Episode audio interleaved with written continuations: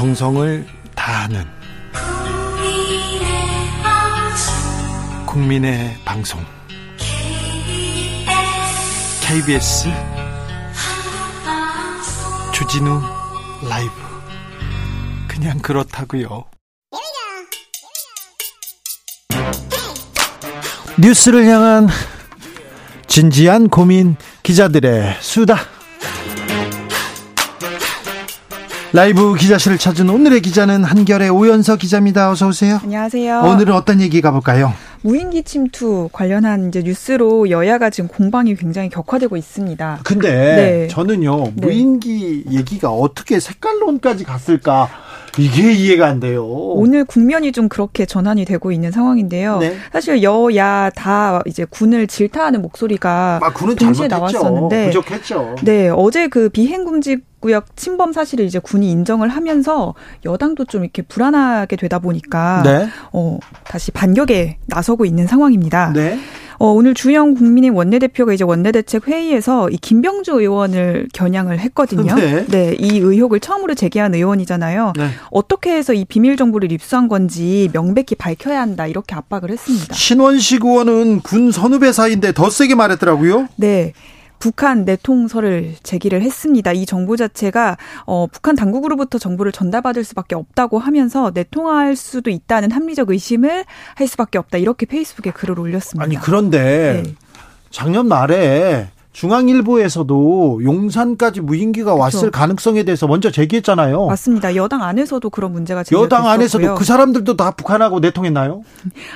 특히나 그 한기호 의원, 그 군 출신의 한기호 의원도 같은 날, 그러니까 김병주 의원이 제기를 했던 같은 날에 본인도 그 739 공역, 용산 비행금지 구역이 여기 이제 북한이 지나간 곳에 걸린 거 아니냐, 이렇게 질의를 했었다고. 그래요? 오늘 얘기도 했습니다. 그러니까 그런데 누가 봐도 추정할 수 있었다. 추정할 수 있었는데. 네. 그리고 서울 지리를 어느 정도 알면요. 네. 은평에서 종로로 넘어와서 성동으로 넘어가는 길에 남산 쪽에 이렇게 가면 용산 보이겠네. 이 정도는 택시 운전만 하셔도 버스 타고 다녀도 알잖아요. 그렇습니다. 그렇다는 게 이제 김병주 의원의 설명이고요. 실제로 이 의혹을 제기하는 것도 군의 이제 보고에 따라서 구글 지도에 표시해 보니까 이게 바로 나오더라, 뭐 이렇게 쉽게 설명을 했었습니다. 알겠어요. 이걸 가지고 색깔론까지 가는데 거기에 동조하는 언론 잘못했다고 미워요, 제가 얘기했어요. 네. 다음 이야기는요? 네, 이제 이태원 국정조사가 원래 내일이면 그러니까 7일에 끝나기로 했었는데 오늘 본회의를 통해서 10일 연장해서 17일에 끝나기로 여야가 합의를 했습니다. 근데 청문회는 잘 되고 하고 있습니까? 네, 지금 2차 청문회가 지금 진행이 되고 있고요. 네. 근데 이제 1차, 2차 그리고 기관 보고까지 거치면서 사실 유가족에게 2차 가해에 가까운 상처를 남겼다는 게 국회 안에서도 평가가 나오고 있습니다. 2차 가해요? 몇 가지 좀 발언이 있었죠. 네. 첫 번째로 이상민 장관이 이제 골든타임을 지난 시간이었다는 이제 여당의 지적에 그건 좀 잘못됐죠. 제가 그 시간에 놀고 있었겠습니까? 이런 식으로 이제 반박한 태도에 대해서 비판을 좀 받았었고요. 예. 윤희근 경찰청장은 또 같은 날에 사실 이전에 이미 공개가 된 사실이긴 했지만 사고 당일에 제천에 이제 내려가서 술을 마신 사실은 이날 처음 공개가 된 거였잖아요. 예, 술 마시고 주무셨다며. 네, 저도 술 마실 수 있다, 이런 태도를 보여서 또 유가족의 비판을 받기도 했습니다. 네. 용산구 관계자들은 좀 거짓말 공방이 벌어지기도 했었는데요. 그 현장 조사했었을 때 서울 종합방재센터가 용산구청 당직자한테 압사신고 했었는데 당직 책임자가 그 현장 조사에서는 소방으로부터 전화 받은 사실이 없다, 이렇게 부인을 해서 또 비판을 한 차례 받기도 했습니다. 네. 전화기를 없앴는데 뭐 그걸 가지고도 또 박형 용산구청장 계속 다른 얘기를 해가지고 이상한 발언을 해가지고 참 계속해서 실무진 실수라고 미루고요. 맞습니다. 네. 오늘도 좀 아쉬운 장면들이 많이 나왔었습니다. 네. 국정조사가 그런데 또 중단되기도 하고 뭐 갈등이 있기도 합니다. 네, 맞습니다. 이게 이제 지난주에 있었던 일인데 기관 보고 첫날에 몰래 촬영 사태라고 이제 뉴스가 많이 나왔었죠. 조수진 의원이랑 전주의 의원이 이 용혜인 기본소득당 의원 보좌진이 회의장을 무단으로 촬영했다고 하면서 증인들이 계속 기다리는 가운데 회의를 파행시킨 적도 있었습니다. 네, 그래요? 네. 잘 끝났어요? 근데 촬영하면 안 됩니까? 촬영을 해도 되는데 사실 국민의힘에서 이제 의심했던 건 뭐냐면 보좌진이 너무 이제 촬영 기자처럼 행세를 하고 몰래 촬영을 했다, 우리 대화 내용을 들으려고 사진 기자처럼 이렇게 연기를 했다, 이런 식으로 좀 의혹을 제기한 거거든요. 근데 이제 용혜인 의원 측에서는 그거 아니고 뭐 의정 활동의 일환으로 촬영할 수 있다 이렇게 하면서 좀 공방이 오갔었습니다. 네, 좀 웃겼어요. 마지막으로 만나볼 이야기는요. 네, 연초부터 윤석열 대통령이 이제 중대 선거구제가 필요하다 이런 얘기를 이제 인터뷰에서 하면서 네. 이제 여의도에서도 이 선거구제 개혁 얘기가 뜨겁게 나오고 있습니다. 네. 근데 이제 민주당 쪽에서도 사실 계속 이 선거구제 개혁이 필요하다고 얘기는 했는데 이게 이제 대통령이 이제 던진 화두로 얘기가 끌고 가는 그런 이제 상황에 대해서는 조금 부담을 느끼면서 야당 안에서도 정치혁신위라는 기구를 띄우게 됐습니다. 오늘. 예. 네, 여기서 이제 선거구제 개혁을 얘기하겠다는 거고요.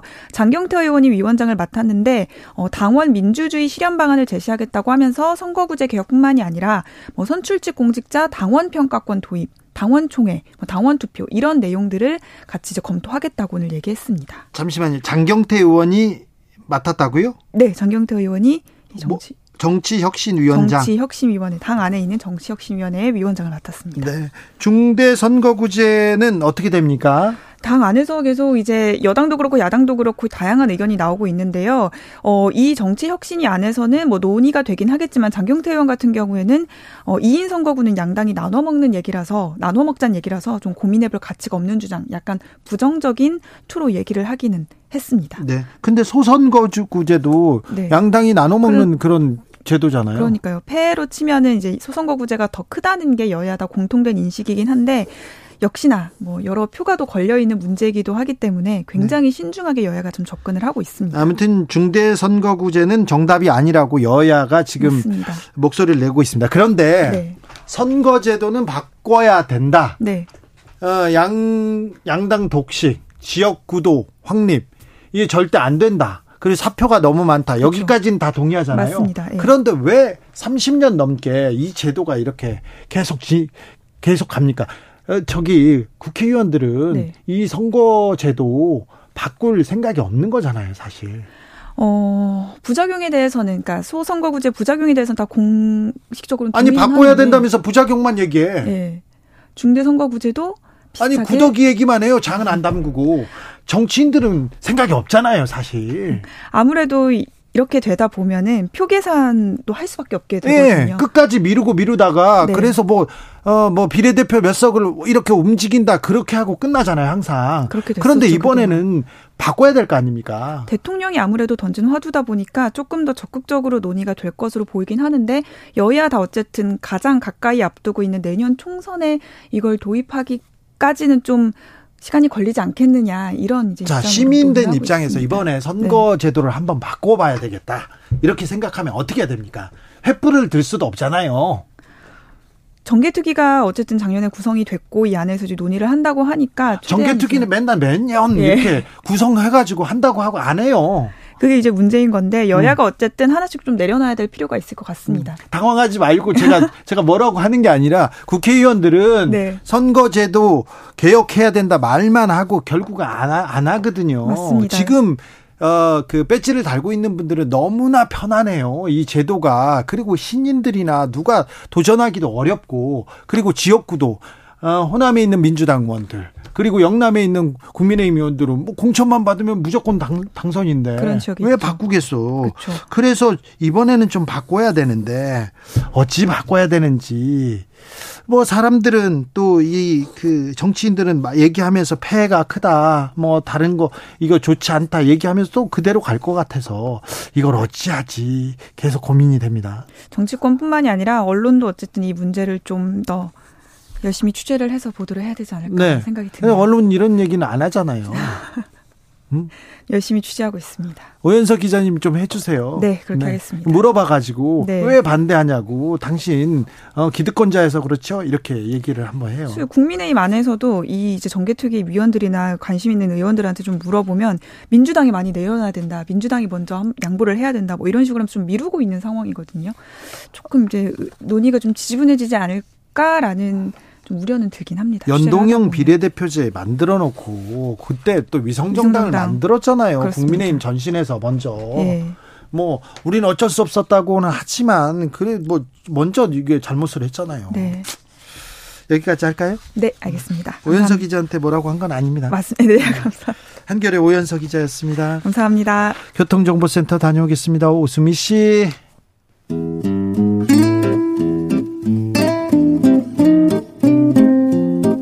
현실의 불이 꺼지고 영화의 막이 오릅니다. 영화보다 더 영화 같은 현실 시작합니다.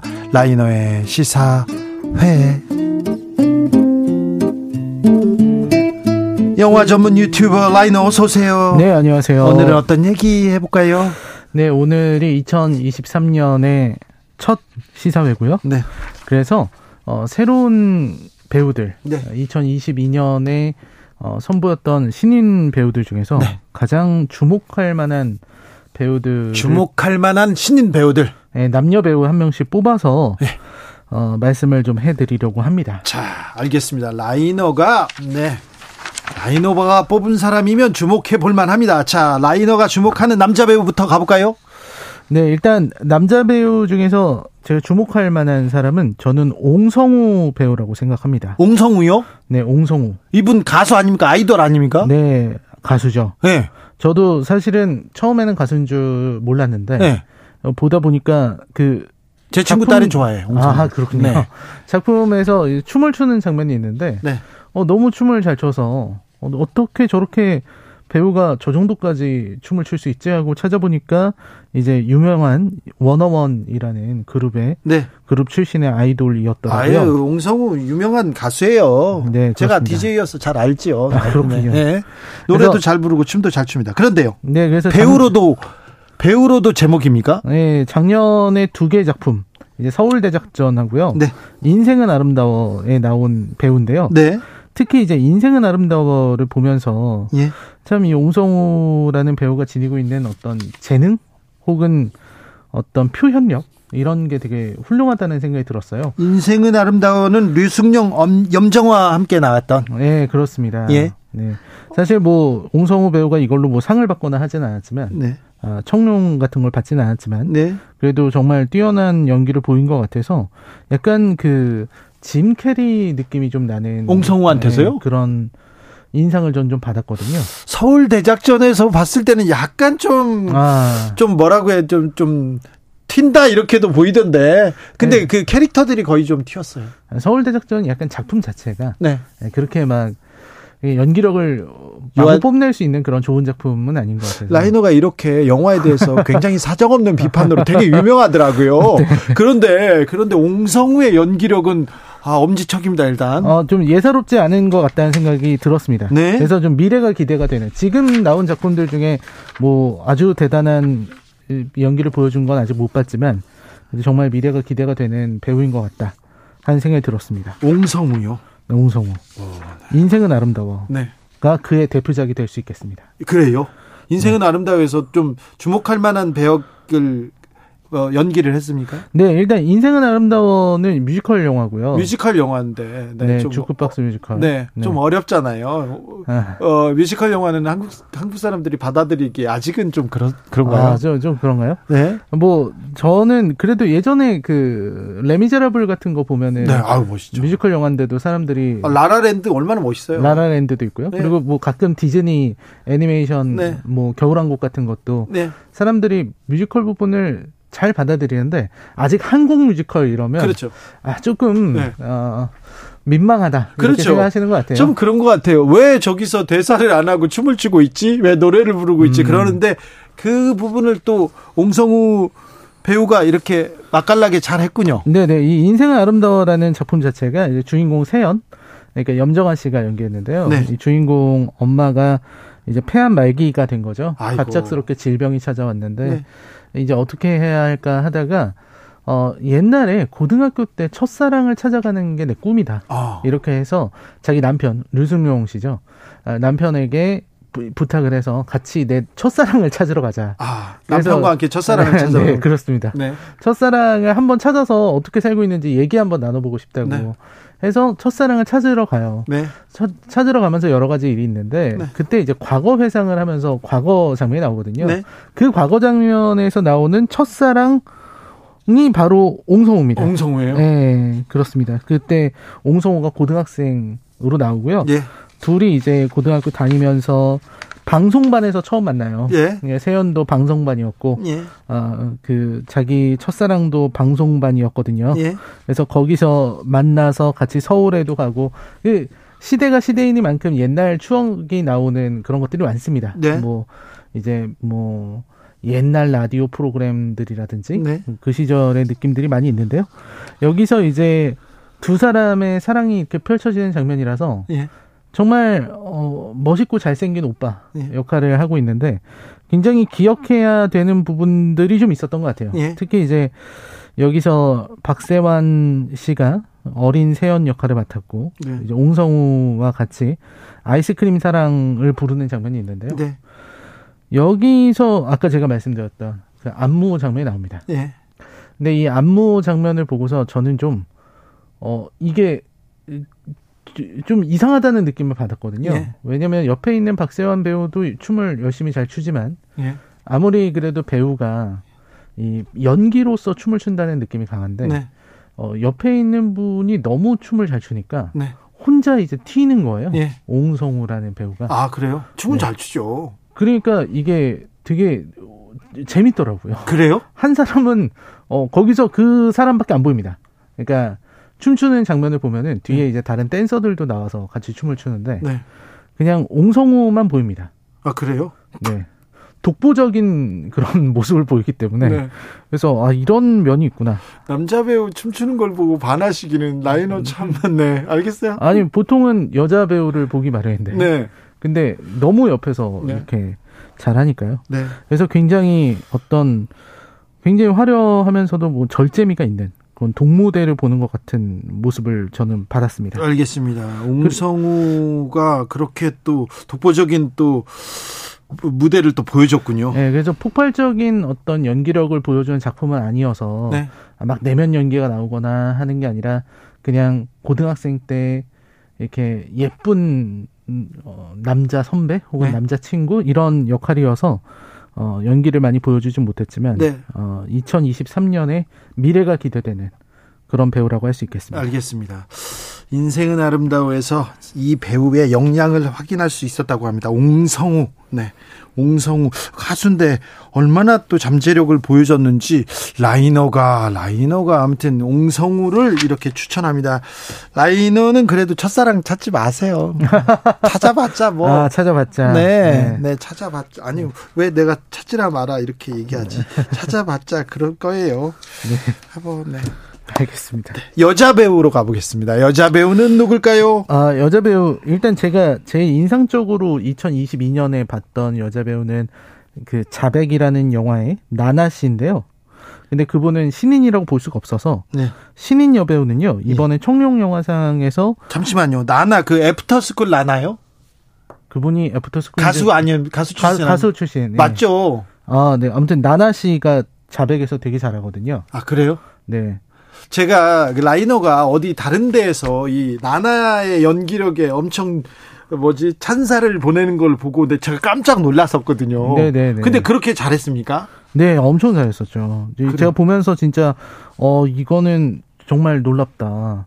참 관목상대를 한다고 하더니 라이너가 박하기로 유명한 사람인데 영화 나오면 비판적이어가지고 그렇습니다. 쭉 긋고 간다 이런 얘기도 들었는데 그런데 나나의 연기력은 막 극찬하고 있어요. 지금 여러 군데에서 네. 이 사심이 좀 있다고 저는 보입니다. 사심은 아닙니다. 네. 아무튼 그 제가 추천하고 싶은 똑바로 보세요. 사심 맞네. 사심은 아니고.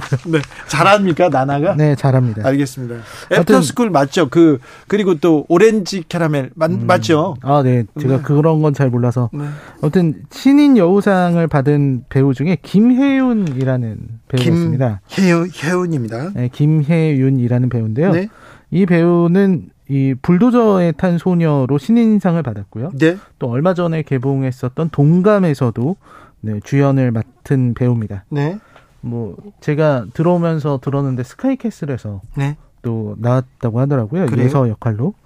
그래서 굉장히 뛰어난 연기력을 보여주는, 그러니까 앞에서 말씀드렸던 옹성우 배우가 가능성을 보여준 배우라면 네. 이 김혜윤 배우는 배우로서 거의 완성돼 있다는 생각이 들 정도로 네. 아주 뛰어난 연기력을 보여줬습니다. 스카이캐슬에서 어떤 역할이었다고요? 예서 네. 염정아 씨 딸. 네, 그런 것 같습니다. 제가 네. 또. 저도 스카이캐슬을 안 봤는데 예서는 제가 본 적이 있어요. 염정아 씨랑 있다가 예서를 만난 적은 있어요. 아, 네. 네. 아, 드라마에서 네. 보신 게 아니고 네네. 직접 보셨군요. 네, 직접은 본 적이 있습니다. 네네. 아, 그런데 예서가 그렇게 연기를 잘합니까? 네, 그렇습니다. 불도저에 탄 소녀. 네. 이 불도저에 탄 소녀를 보면은 네. 여기서 이제 혜영 역할을 맡았거든요. 네. 김혜윤 배우가. 네. 근데 여기서 혜영이라는 캐릭터는 굉장히 강력한 캐릭터예요. 네. 그러니까 일진 같은 캐릭터인데 일진들도 피해 다니는 그런 인물입니다. 예. 폭행죄로 처벌을 받는데 미성년자라서 여잔데 이제 패싸움에 말려들어서 예.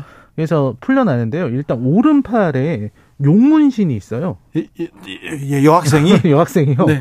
고등학생인데 이제 용문신을 하고서 가벼운 처벌을 받고 이렇게 나옵니다. 네네. 나오는데 일진 3명이 이렇게 눈치 보고 피해요. 아, 그래요? 근데 따라가서 그들을 이제 두들겨 팹니다. 아, 제 고등학교 친구를 보는 것 같아요. 그렇습니다. 그 친구는 장미문신이었는데. 아, 장미. 네. 이쪽은 네. 용문신입니다. 용문신. 네. 용문신을 하고서 네. 이제 마구마구 폭력을 휘두르는 네. 그런 아주 강력한 인물이고요. 네. 뭐 말하거나 이런 것도 다 그런 인물인데 아주 네. 불도저 같은 정말 불도저에 탄 소녀잖아요. 네. 불도저 같은 인물인데. 네. 근데 이제 문제가 생겨납니다. 그게 뭐냐면 아버지가 교통사고를 당해서 예? 이 음주운전 교통사고를 내서 이 뇌사 상태에 빠지게 되고요. 예? 그리고서 이제 여러 일들이 생기게 돼요. 그 빌런이 나오면서 이제 아버지가 운영하던 중국집에서도 나가야 되는 이런 상황이 벌어지게 됩니다. 네. 그래서 사실은 알아보니까 그 아버지가 사실 큰 거액의 빚을 지고 있었고 그거 거액의 빚을 숨기고 아이들한테는 비밀로 한 채로 이 빚을 다 갚으면서 아이들을 살게 하려면 내가 방법이 몇 가지 없다고 생각을 한 거죠. 그래서 생명보험을 잔뜩 들어놓고 네, 그런 방법을 생각을 했었던 겁니다. 아이고. 그래서 이런 어떤 사회의 부조리, 이런 잘못된 현실을 혜영이 맞닥뜨리고 나서 정말 폭발시킬 수 있는 게 혜영은 분노밖에 없잖아요. 네. 분노와 어떤 폭력 다 파괴하는 거. 네. 이런 거밖에 없으니까. 그 분노를 어디에다 폭발합니까? 이제 그 최영한 회장이라고 있습니다. 적이 있습니다. 네. 그래서 그 진짜로 불도저를 몰고 가서 모든 것을 파괴한다는 그런 내용인데요. 근데 그렇다고 해서 뭐 진짜 다 판타지처럼 되는 건 아니고요. 예. 결국은 아주 어쩔 수 없이 현실 앞에서는 이제 무너져 내릴 수밖에 없는 그런 모습을 보여주게 되는데요. 이 작품을 보면서 참 이 여배우 원톱 영화, 아무리 독립 영화라고는 하지만 이 원톱 영화에서 이렇게 강력한 액션과 그리고 이렇게 강력한 감정을 표현할 수 있다는 것은 정말 쉽지 않은 일이다라는 생각이 들어서 저는 이 김혜윤 배우가 보여준 연기와 그리고 김혜윤 배우가 보여준 이런 표현들이 작년에 신인 여배우들 중에서 발군이었다. 네. 이런 생각을 하게 됐습니다. 청룡영화상의 신인 여우상을 수상하기도 했습니다. 2023년에 주목해야 할 배우로 남자는 옹성우, 인생은 아름다워의 옹성우, 그리고 여성 배우로는 불도저의 탄 소녀 김혜윤을 뽑아봤습니다. 네. 네네. 불도저의 탄 소녀 바로 보고 싶네요. 네네. 네. 아, 인생은 아름다워 또 보고 싶네요. 네, 굉장히 상반된 두 영화죠. 네. 한 영화는 인생을 아름답다고 말하고 한 영화는 인생이 왜 이러냐고 묻는 영화입니다. 네, 알겠습니다. 2023년 첫 번째 시사회는 이렇게 시작했습니다. 주목할 만한 이 신인 얘기를 했는데요. 우리도 좀 주목받아야 될 텐데. 네. 라이너도 그렇고 주진우 라이브는 좀 주목받아야 돼요. 그렇습니다. 청취율 조사 기간이거든요. 네. 라이너 오늘도 감사합니다. 고맙습니다. 네. 옹성우, 박세환, 양병철이 불렀습니다. 아이스크림 사랑 들으면서 저는 여기서 인사드리겠습니다. 선물 드리고 있어요. 많이 드리고 있는데요. 선물 받으실 분들은 주진우 라이브 홈페이지 공지사항에서 확인하시고요. 찾아가십시오. 선물 내놔라 하시면 바로 드리겠습니다. 저는 내일 오후 5시 5분에 주진우 라이브 스페셜로 돌아오겠습니다. 주말 잘 보내시고요. 감기 조심하셔야 됩니다. 지금까지 주진우였습니다.